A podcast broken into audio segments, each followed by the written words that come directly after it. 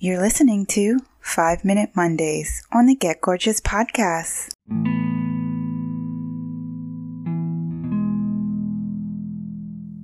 We cannot solve our problems with the same thinking we use to create them. Why is mindset important?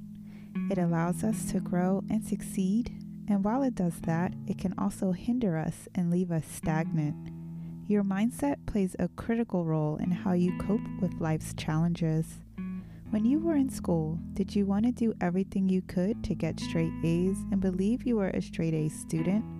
Or did you not apply yourself and let yourself think you weren't good enough just like all the others? Do you easily give up or do you persevere when a challenge comes your way? It all comes down to mindset. Your mindset is your own personal beliefs, and your mindset is a determining factor in your own personal growth. Remember that your abilities are not set in stone and that you have the power to change anything if you just change your mindset.